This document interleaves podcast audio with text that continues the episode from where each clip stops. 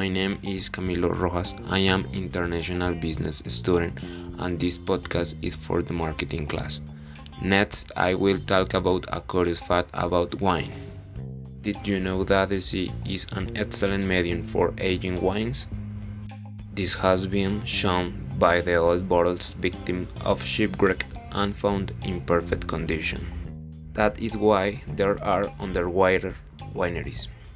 But most important of all is the aging under marine waters that not harm the environment thus house it. So this method is 100% respectful with the environment. The conditions offered by the sea for optimal aging of the wine are water pressure and temperature, which are relatively constant, the salinity and movement of the sea and the absence of noise and delight. I hope the curious fact into your liking and thank you very much.